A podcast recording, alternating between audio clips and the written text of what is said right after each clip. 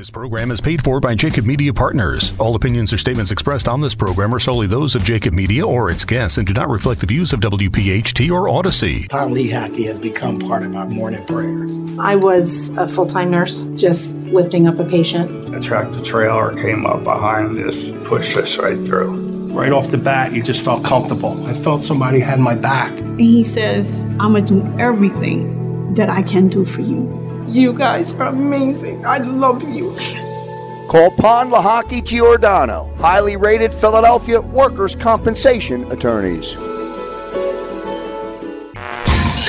on Talk Radio 1210, WPHT, WPHT HD, WOGL HD3 Philadelphia.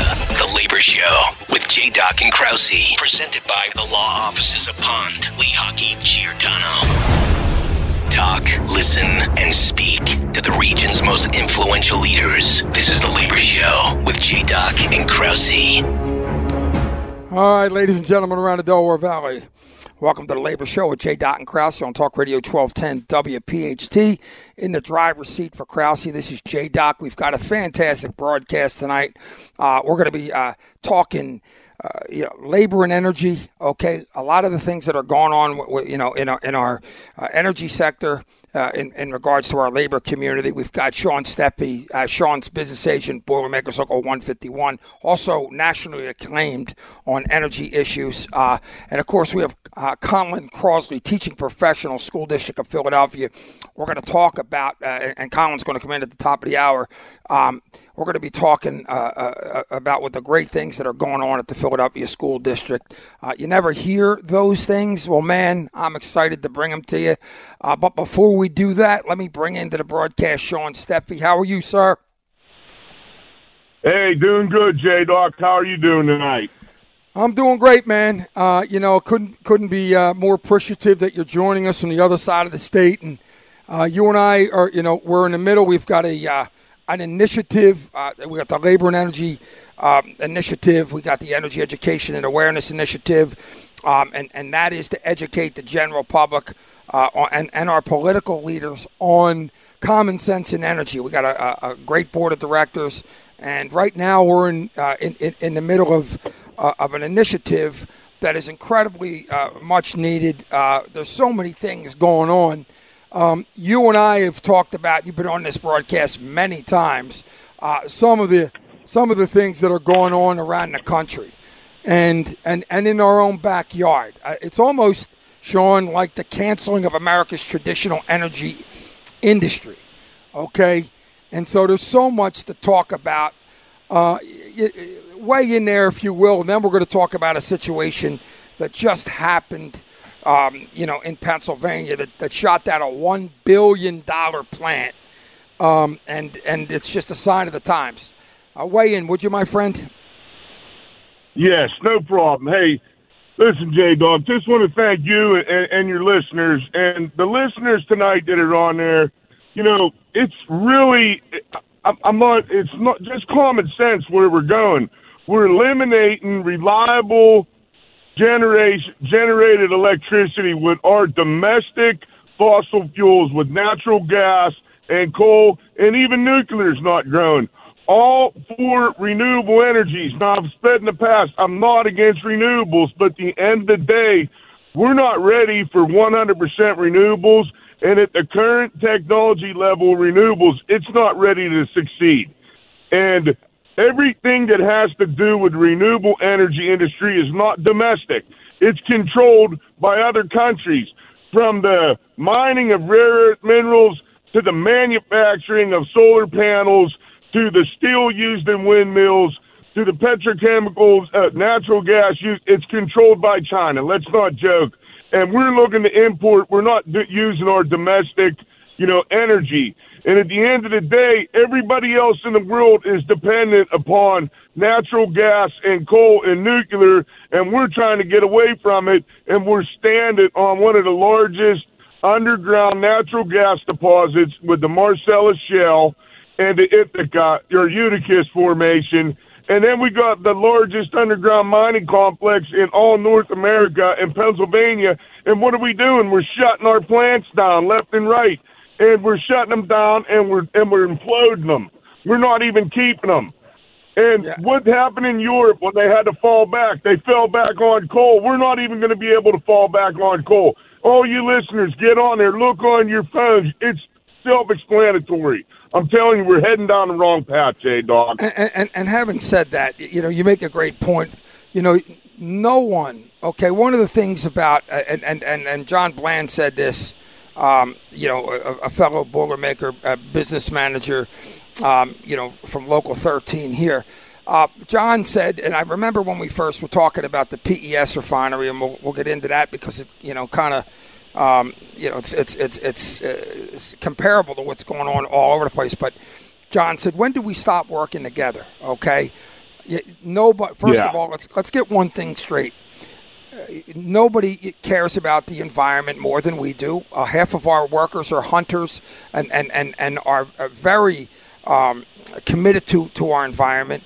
What you and I had this conversation the other day. Okay, but we have five to 6,000 products we use every day that are comprised of petrochemicals, including our clothes, our cleaning products, our renewables. Uh, you can't have a wind turbine without oil to cool it down, okay? And the fact of the yes. matter, and, and, so, you know, we make no mistake about it. We, you know, we care about the environment. We're committed to it, no question. But when you think about it, Sean, and you and I talked about it, we're shutting ourselves down, okay? And then we're going to import the same products from overseas. Their standards are nowhere near what ours are. And so, no, you're exactly right. Yes, yeah, and you know, so dog, if I could just intervene on that. Yeah. So, what is China? They're building two coal plants a week to manufacture renewable products to sell back to us and the rest of the world, especially us, the United States.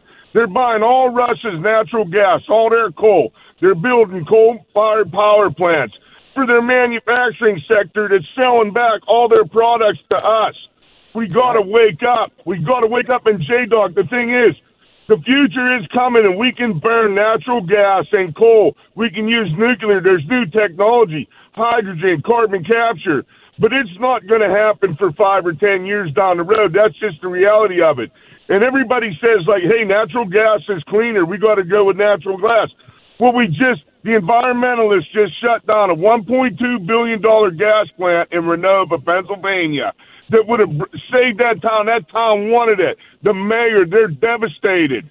They shut it down. And then the week prior, we shut down the largest uh, coal fired generating power plant in all Pennsylvania. They're going to decommission it.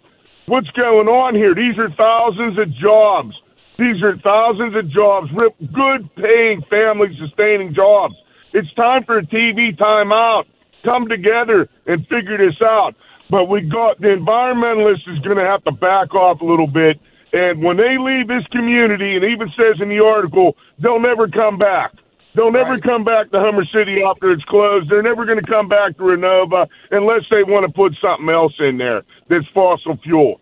I mean, hey, listen, we all need it. We're not ready yet to just go to renewable solar panels, and they're not even renewable. Just like you said, J Doc, you've got to have fossil fuels for to even build the solar panels and the windmills.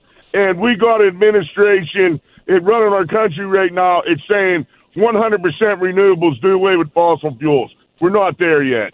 Yeah, and and and yep. when you talk, and and and I'll say this: our initiative is common sense and energy. Okay, nobody, you know, half half, the uh, the individuals running traditional or working at, at traditional uh, energy uh, companies are environmentalists. Kathy Reheis Boyd, who's the head of the, one of the trade organizations in California, her degree is in the environment.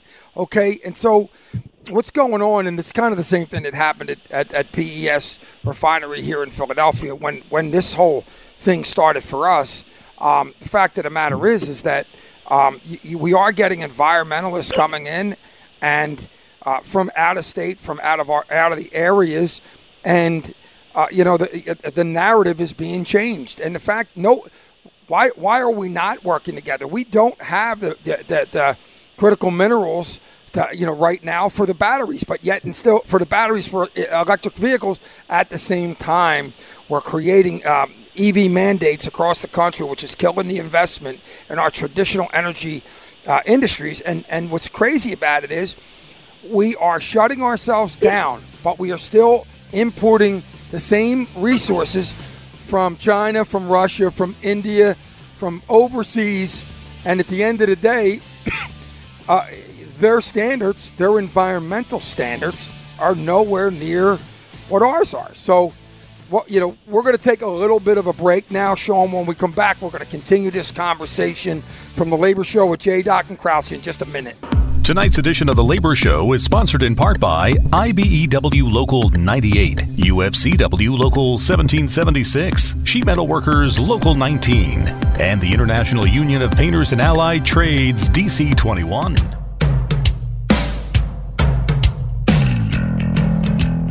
Right, ladies and gentlemen, welcome back to the Labor Show with J. Doc and Krause in the driver's seat for Krause. This is J. Doc.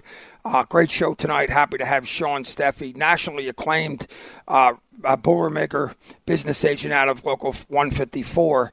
Um, we're talking energy. Sean, um, we, you know, we talk about uh, what happened recently. Uh, obviously, the, the, the, company Bechtel uh, pulled out of a project eight years in the making uh, because the the environmentalists who, like you said, will never be back in this particular area.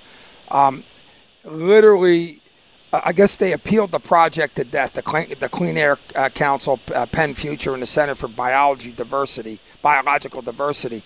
Um, and one of the things they kept talking about when, when I read the one article was how happy they were for the community. But when you read the article, uh, the follow up article, where it says the decision to continue the $1 billion gas fired plant killed us. The mayor of the PA uh, town says um, only a, he said that the, the, amount of people that were opposing it in that town were literally single digits. Why is the media not reporting this?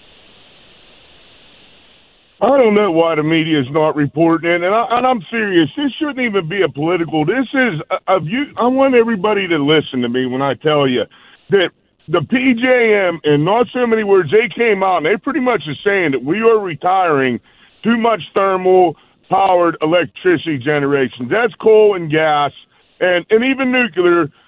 And if you look, if you get on the PJM generation mix right now, anybody can pull it up on their phone. You can see that renewables is not covering it. It's making like 10,000 megawatts when we need 100. Okay? And I just wanted to read a comment from this, the, the senior attorney from Penn Future. He said it's a win for Renovo and all Pennsylvanians when we realize the frack gas industry doesn't make sense from an economic, energy, and environmental health perspective. The cancellation of this proposed frack gas burning plant helps move us forward to a future powered by wind and solar. If anybody can take five minutes and look and see that wind and solar is intermittent, controlled by Mother Nature, it's not reliable base load. And at the end of the day, the amount of land that you will need just to replace that one 1200 megawatt gas plant they're doing away with is unbelievable. We're talking about hundreds of thousands of acres, millions of acres to take out all of our gas and coal. It's just not feasible. And we keep going down this road, and I don't understand it. Somebody has to call them out on the facts and the data. And if I'm wrong, Come on, I'm ready. Let me know I'm wrong. Tell me how I'm wrong. Because every person that has studied this is telling us that we're getting the cart in front of the horse right now. And I just don't understand. These are great paying jobs that we're not moving forward with. Union jobs. That's building trades jobs to build that plant right there for probably a year or two. And to keep the maintenance on it. I just don't understand where we're going and I don't know how did that person can have the audacity to say that's a win for Pennsylvania, not building that plant. Absolutely, and and and let's talk about the um, misnomer about the, the the green jobs, okay? And and you, you know we talk about, and you have gone out to actually job fairs to see what you know what they're looking at with with with, with the green jobs, and typically speaking, yes. I mean, they're not nowhere near uh, in regards to a, a, living wage. Talk about that. Yeah, they're they're sixteen dollar an hour jobs. Some of them are twelve dollar an hour jobs. They're not family sustaining jobs. And at the end of the day, after they come in and put together a solar panel that was manufactured, built, the whole process was done in either China or Vietnam or India, shipped over here, you plug it together, they move out of there. There's nobody that even works within that solar farm facility. Maybe one guy cutting grass. And it doesn't deliver. It, you can't, it, it's, it's an intermittent source of electricity. So just like the four day cold snap we had in Christmas, look, I got the data right there. Solar wasn't producing nothing. Nothing. Gas and coal were delivering. Nuclear was delivering. So there you go. We're not ready for this transition. And the battery storage that we would have to put in to even begin to back it up is unbelievable. And nobody's even talking about what are you going to do in 20 years when you got hundreds of millions of solar panels and all these batteries that you got to recycle and find somewhere to get rid of them? It's already a problem. We're we're really not going down the right road, in my opinion, and a lot of opinion of a lot more people that's smarter than me. And I mean, there, we should be able. Somebody better wake up, and we got to hold somebody responsible. And if I could just speak to that, here we got agencies, we got environmentalists. They're not even our elected legislators making decisions on permitting and regulations that's shutting this down. That should be up to our legislators. The legislators should be acting on what we build and what we tax in the state of Pennsylvania. And you look at a lot of the issues that we're dealing with. When you talk about overseas, well, let me just run down them. RGGI here, the Regional Greenhouse Gas Initiative, the RFS and the RINs, of course, setback issues and electric vehicle mandates. Listen, I'm all for electrical vehicles, uh, uh, electric vehicles, 100%. Let them come into the in, in, into the market naturally, okay? But let's talk about them for a second. Since you're talking about overseas, we had Siddharth Kara on the program, okay? He was on Joe Rogan not long ago. He was able to go over in the in the Congo and and, and be able to video what's going on with the slave labor situations. Okay, young kids, teenagers that are making a, like a buck a week. Okay, and they're mining these products, and then what ends up happening is, um, we you know, and these these are for the critical minerals for the. Uh, you know, for a lot of the products we use today, including our com- computers, our phones, and of course, our our, our uh, you know, are, are renewables. And so at the end of the day, yes, you know, we're you know we're this is a slave slave labor type situation, and we are you know are, are trying to pass legislation that says, look, we're not willing to buy anything overseas that is made with slave labor. Okay, what they do is they, they, they have the companies that are mi- that are mining it. They employ the individuals. And by the way, those critical minerals are for the electric ve- the electric vehicle batteries. Okay, which we have no I not yes. even uh, they would ravage. You know, you talk about an environmental have uh, have uh, you know you, you, environmental havoc. Okay, and hazard. Um, if we were to switch every uh, car right now for an electric vehicle, we would nowhere near have the amount of uh, critical minerals that we need. But my point is this: they have a so they mine it. They have a company that does that that hires young kids. It's a disgrace. Uh, Siddharth Kara had it on video, and then they have another company they sell it to, and they sell it to the American in the American market. So our companies are really not buying from the slave labor company. It's a disgrace, but it's an example of what's going on. Talk about yes, that, it is. And, and, and J Dog, I I seen you know that there's thousands of Africans in a pit with wooden mallets getting cobalt.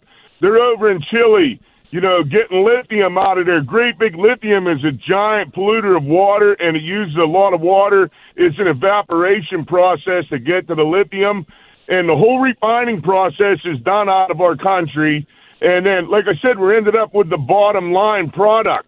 And the thing that nobody's even talking about either is our electricity uh, consumption is going to grow, and gr- by I think there's like maybe 28 or 38 percent in the future. It's not going down to be able to power EVs. And then for us in the middle class and lower class, how many are you going to be able to afford a charging station in your house? And how many people live in apartment complexes? What are they going to charge? They're regulating you down to you're going to be dependent on public transportation. I'm all for the electric vehicles. but it's not affordable for everybody and it's not going to be, and it is going to tax the grid that's already unreliable, and we've already pushed it to the limit and adding all these extra things that we're going to need more electricity generation. Sean, before you go, um, talk, you know, we only got about a minute, but we talk about our, our, our, initiative, our energy education and awareness initiative, and trying to educate the public and our political leaders because they really don't understand this because they're not getting the, the, the full story from, from the media and, and certainly on, on social yes. media. Talk about it. So, yes, J. Dog Krause, and there's like the president of our Pennsylvania Building Trades, Rob Bair, Jim Snell, Steam Fitters, myself, the Boilermakers, John Bland, and there's industry leaders, Marcellus Shale, Dave Callahan. We finally got together and we want to broaden the horizons with this radio show and the labor and energy show and get out to the public so we can educate them and inform them and let them know that we're all together wanting to take care of the environment and there's technology to do it. We want to move forward and build it, but we also want to educate everybody and let them know that we need our domestic energy, which is net, our fossil fuels. And Absolutely. this is a great start, and I think it's taken off, and we're going to be getting out there and, you know, letting everybody know because, as you said, Right now, we're a BB gun trying to stop a freight train. The environmental groups and these agencies are well funded, and they are just pushing a narrative on everybody to believe it, and we're going to be what's the opposite. We're going to tell the truth and put the facts out there. Absolutely. Sean Steffee, Boilermakers Local 151. I'm 154 business agent. Thanks so much for joining us, my friend. Hey, thank you, my friend. Take care. Have a good evening. Awesome. Uh, we're going to be back in just a moment. This program is paid for by Jacob Media Partners. This edition of The Labor Show is sponsored in part by Sprinkler Fitters Local 692, Laborers District Council, Steam Fitters Local 420, and the International Union of Operating Engineers Local 542. All right, welcome back to the Labor Show on Talk Radio 1210. This is J Doc in the driver's seat for Krause. Great show tonight. Uh, big thanks to Sean Steffee, major advocate nationally. Nationally, not you know he's a he's a, a great business agent, Boilermakers Union, um, and uh, you know, in, in PAs on the other side of the state. But let me tell you something, man. Uh, strong voice, not just for labor, but for human rights. Okay, and it, it's so good to hear him talk. Uh, so we're going to switch gears a little bit here. One of the things that that people don't hear enough about okay, is the great things that are happening in our public schools in, in Philadelphia, school district of Philadelphia. And, you know, we're doing a, a program called Sparking the Dream. Okay, and that program brings students into our broadcasts with the professionals and it's it's it, you know they get to learn from the professionals on our broadcast, and then we get to learn from the from from the students, and we get the opportunity to interview their teachers, and and certainly tonight is a great example. Shout out to uh, to Melody Jackson, who, who does, who's the uh, the, the, the, the, head of the program, uh, career based learning program in, in, the, in the public schools in the city of Philadelphia. I'm ecstatic, though, at this time to bring in Colin Crosley, who is a teaching professional at the school district of Philadelphia. Colin, how are you, sir? Joe, how you doing? Thanks for having me on. It's it's my pleasure. Uh, certainly, uh, you know we have a lot of close ties. You're a building trades guy. Uh, if you would tell our listeners uh, a little bit about your background and, and, and, and, and start off particularly as related to your union background. Um, so uh, I joined the Carpenters Union when I was 18 years old. Um, uh, my family is also uh, my mother's side, the Dohertys. They uh, they're all great name by the way, of yes, uh, course. the uh, they were all carpenters. My grandfather, my uncles, all my cousins were all were all carpenters. So I went into the Carpenters Union at 18 years old. Um, you know, I went through my apprenticeship. I worked for a variety of contractors. I worked for mostly outside doing uh, concrete. Carson, Madison. Spent some time working with Safeway Scaffold down at PES for quite a long time, as you were talking earlier with your previous guest.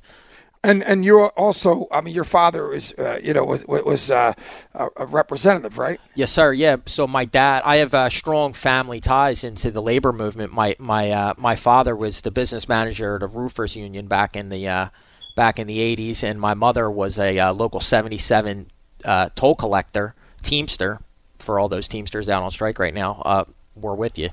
Um, so I have a strong, a strong uh, background as far as labor labor being in, involved in the movement. And so that, that's why you and I, when we first met, we talked for two hours because we said, you know, and your your dad knew my dad and they were friendly, um, but it was great. Now, how did you get into? So you're a teacher in the public school uh, system now, okay? How did that transition uh, come about? So I couldn't even imagine it. Like it, it, just the way it worked out. It's it's it's crazy. I, I as I was saying, I was a carpenter, and uh, back in like 2010, I'm sure you remember the economy took took a crap. Sure. There wasn't really any jobs. You really couldn't buy a job. So uh, I took that opportunity, and um, I was a 99 weeker. I was I was out on unemployment for 99 weeks. I took that opportunity and uh, reinvested it back in myself. I went back to school. I went to uh, community college at first, and I, I paid my way through uh, Temple University. Graduated from Temple in 2014. Um, at that point in time, I uh, I went back to work a little bit with Safeway, but uh, I had run out. I didn't have any health care, so a position with license and inspection with the city of Philadelphia opened up. So uh, I took the job. I became a code official. I worked with L&I for almost eight years. I was a union representative for uh, Local 2187 for uh, for AFSCME over there. Shout out to all my AFSCME DC 47 people.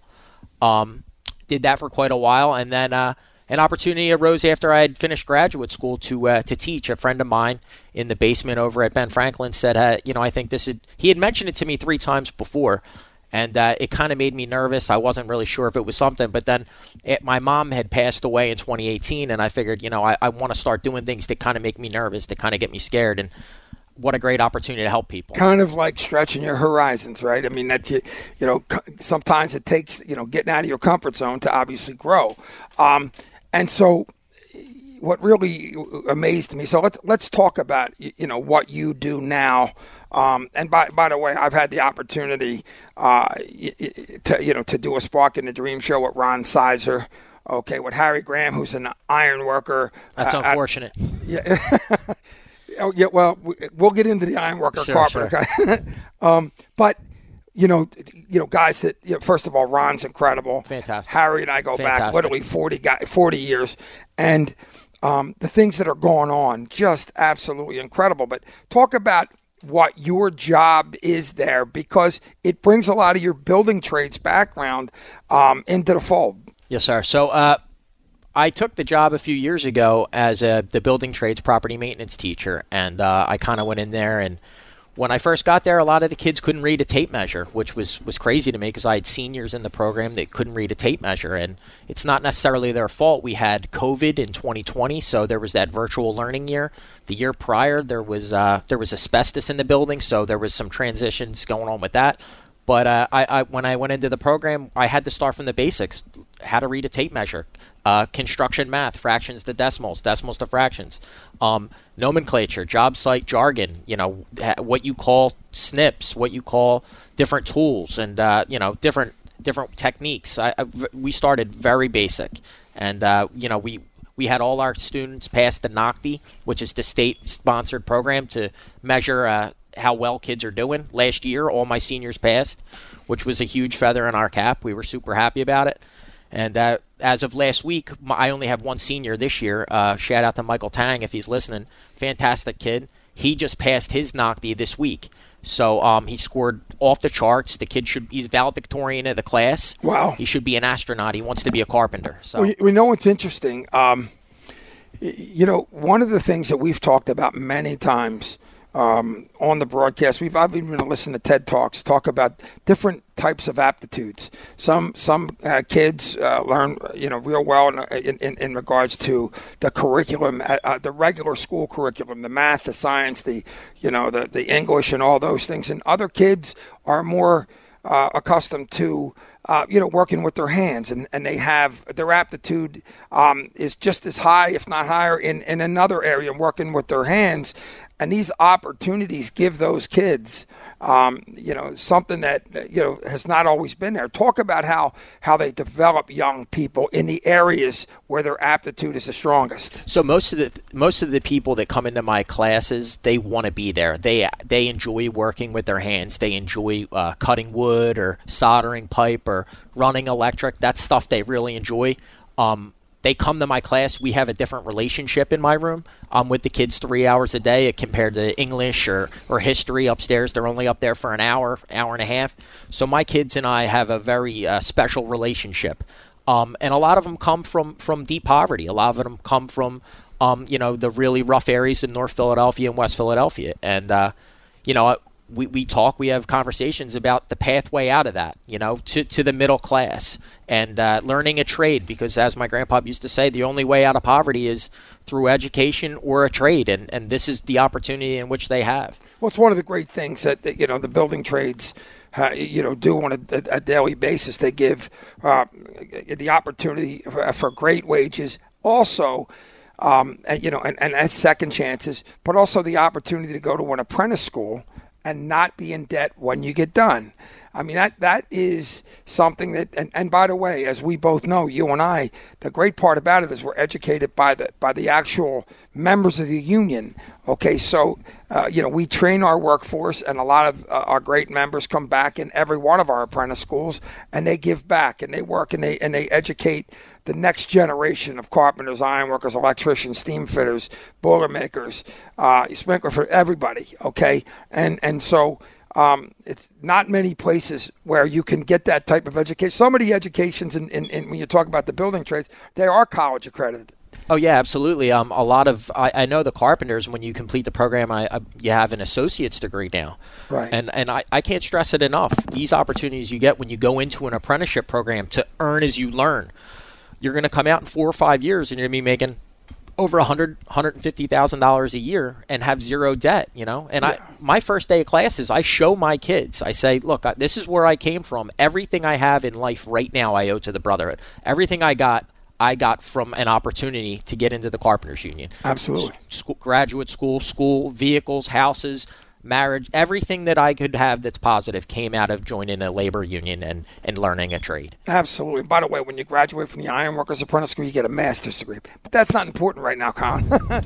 um, but you know, it's it, it's it's such a big deal. Let's let's talk about uh, your students for a second. Okay, what what surprises you, um, and what has made you most proud of of you know the young people that have come you know come through the program?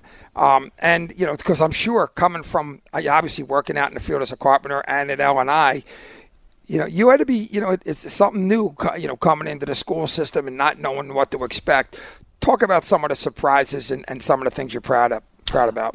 So the things that I really enjoy because you a lot of the kids, you can't expect kids that don't know which end of the hammer to hold to be any kind of, you know, they're not. And that's any kid at the beginning. Of course, right? of course. And and when you get out of my program, it's you're not, you know, Jesus of Nazareth, second coming. You're, but you're a lot further along than I was at 18 years old. Exactly. And and and they're light years ahead of me. They can do a. I mean, all my kids that graduate, they're all they all have an OSHA 10 or an OSHA 30. They have the the basics of most trades. They have an understanding of the tools, the process.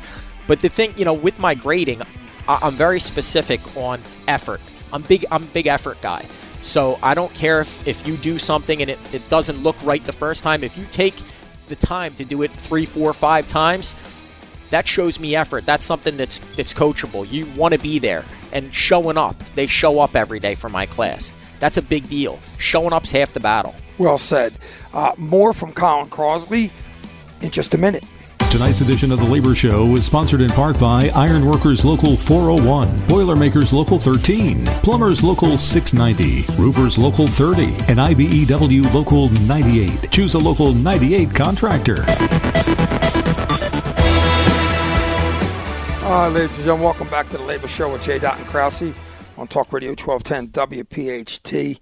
Uh, fantastic show tonight. We're going to get right back into it. Uh, our, our, guest in the second part of the half uh, of the hour is Colin Crosley, teacher, building trades, property maintenance teacher at um, the, the, the, city of Philadelphia, the public school system. Uh, you're you're at Ben Franklin, or is it Ben Franklin's? Okay.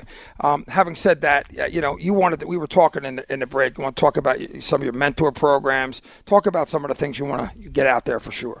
Yeah, so uh, I definitely want to talk about some of the things, the, the non traditional people in construction. I mean, you and I both know that uh, construction was a rough place for, for women back in the day. Sure. And, and today I see so many um, advocates for these young ladies, these women these uh, the Tarika Dixons from DC 21 from Sure. the finishing trades, the Taylor Almonds from Local 98, the Layla Bibbies from the from my home uh, Carpenters Union, that they're bringing non-traditional jobs for these women and showing them that there's a career path in the trades for them.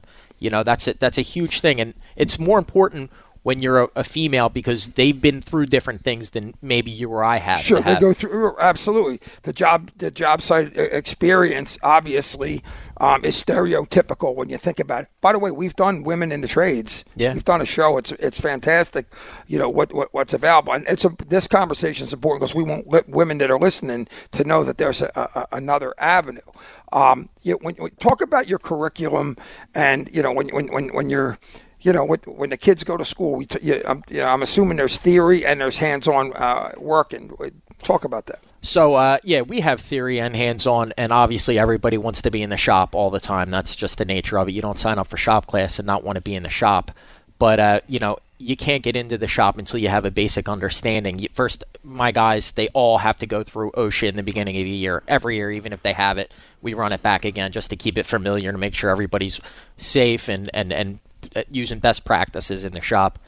Um, and then uh, we also have theory where we kind of go through. Um, again, tools. If, if you don't know, you know, I'm sure that somebody told you go get a left-handed monkey wrench when you were. Exactly. The skyhook. Exactly. No yeah. such thing. If it you get the business when you come in, um, believe me, all, young apprentices go through all that. You, you- the, the, the individuals coming from your program, when they started 18 like you and I did, they're way ahead of us. Well, They definitely are. I mean, I'm getting these kids at 15 years old, and by the time they graduate three years in, they haven't understand. I mean, they're framing walls. They're cutting drywall, putting electrical boxes in. They're running Romex. They're sweating pipe. They're doing uh, basic brick, uh, brick and concrete. They're they're doing a little bit of everything, and they're doing it safely, which is the most important part. They're they're you know they're not they're not learning bad habits early. Now, uh, the program with the Philadelphia School District is vast. Okay, um, talk about you know I, you know we had with Ron Sizer who was it was a teacher in the machinist program. Uh, we talked about uh, you know, Harry who's who's done a uh, a fantastic job. Harry Graham in the welding area. Talk about the you know the wide array of, of specialties kids can go into. All right, so um, in in the basement we have like a plethora of different opportunities and a little a, a niche for whoever and whatever you you might want. If you want to go into uh, welding, we have Mr. Graham taking care of welding. He does a fantastic job over there. Um, Mr. Sizer, I think he was on your show, Ron Yeah. Sizer. He's like the MVP. He's he's such a great advocate Oh. for our kids. He's such a great advocate for for machining. He's he's just a fantastic guy. If we could have you know ten Ron Sizers, we'd be in a. He's just fantastic. Oh, he is fantastic. And then uh, Pete McDermott, another stand-up, fantastic guy, teaches AutoCAD and drafting, which is important. You got to be able to read blueprints if you're doing machining, welding, or building trade work. You have to have an understanding. And what a better, what great way to read blueprints by drawing them. Absolutely. Well, but also let, let's talk about because we probably got about five to seven minutes left. Um, but let's talk about the opportunities. Um, you, you you you guys don't just train and educate these young people; they have an opportunity. I mean, you know, you guys are procuring job opportunities for these individuals when they leave. How important is that to know that you're given? Because listen, opportunities all everybody uh, can. You know that everybody needs an opportunity. It's One- so important. Talk about. One hundred percent. So uh, last year, I had a young lady who I was really trying to advocate to go into the operating engineers program, but she she didn't want to do it, and you know I can't you can't force people to do something that they don't Oh, yeah, necessarily want. sure. This year, I have Michael Tang, my seniors, going into the Carpenters Union. He just finished up the CARP program. Awesome. When he graduates, he'll go in. He's he's he's waiting for a sponsor. He's over the moon, fantastic. Going to be a superintendent. Um, but then next year I have a lot of young ladies, and the following year after that I have a, lot of young ladies, and these young ladies uh, they don't understand the opportunity because it's hard to talk jargon if you don't know anything about it. You know, Right. if somebody says you know you're going to make a hundred hundred and twenty thousand dollars a year with no college debt, you're going to immediately. I have a girl that lives at tenth tenth in Cambria, and she kind of didn't buy in right away. But then once I spoke to her dad, and her dad was like, "No, you have to go to the finishing trades because this is going to give you an opportunity to go into DC 21 when you graduate. You have to finish this program." She wants to be a painter. She's she's artistic. So but you don't know about the kind of money and, and retiring with dignity and health and welfare and, and all Vacation. They don't you don't know about that. You don't. You, it's just it's a different thing because where we grew up, you There was went- opportunity. There, I mean, you know, in, in East Listen, Falls, iron workers, right. Mayfair, Carp, you know, Right, and, and and minorities in the trades is such a big commitment. Absolutely. Okay, and and uh, Ryan Boyer is such a, a- you know, I mean, uh, he's the African American head of the Philadelphia Building Trades, um, doing an incredible job. Uh, Absolutely. you know, obviously, um, you know, we're. Uh, you know, uh, turning over a leaf, Yeah. thank God. And so diversity is becoming a priority. And by the way, you know, for a lot of the unions, and, and, and it's been going on for years, but it started off at a, at, a, at a low point. And obviously, we're excited about our union community and the great job they're doing diversifying. At the same time, you know, getting you know getting into a union isn't easy for anybody. Um, but having that pathway to success is so important. Um, and and I, I love what you guys are doing. Let's talk about uh, raising money. Okay, your situation. I mean, I want the people to listen to this. Okay, this is uh, t- talk about your budget. Okay, and the need to raise money for these students and for these programs. So we're a Title One school, so we're, we're we don't have a lot of resources. We're on the poor spectrum as far you know our our budget compared to uh, the main line or somewhere else in Pennsylvania. We don't have a lot of resources. But uh, when I first came in, I noticed that you know we like I said we had AFSME and COVID, and a lot of my tools and materials were missing. So I, I had to start from damn near scratch, and uh, it wasn't enough. Like I still don't have a lot of resources, and I, I was I had to go out and start finding creative ways. So I, I've reached out to tons of labor, and labor's been great with, with coming through with helping me get pr- procure uh, different things. Like I didn't have any bibs earlier this year. We were able to fundraise for bibs. We were able to fundraise for router tables, for materials. Um, I'm actually I'm, I'm having a glass glazing thing that I'm starting in the next few weeks because I auctioned off. Uh, custom cornhole boards that the kids made, and that was super successful. Your budget for the year without fundraising is what? It's approximately sixty five hundred, I think. Sixty five hundred dollars. Yeah, it's. I mean, by the way, if somebody wants to contribute, uh, what what what what can they do uh, to help out in any way? So, uh, besides call the you know obviously get in touch with us at the labor show, we'll connect you. But I mean, if you have. If there's a way to get in touch with you, I mean, Mother of God, let you know we got to get out there. These sixty five hundred dollars worth of materials is just not enough. I mean, finished plywood is seventy five dollars a sheet right now. You know, two by fours. They're you know, and my kids chew through them because they're new. They're learning. They're Oh, learning. yeah. They're not to mention about the tools that they destroy every year. Sure. So it's it's a really a tight budget to, to run. Um, if anybody is interested in, in donating, and I uh, I started a T-shirt thing. I'll, I'll definitely get you a, a T-shirt. I'll mail it up here for you. I take get- a medium. By I got that. Maybe not.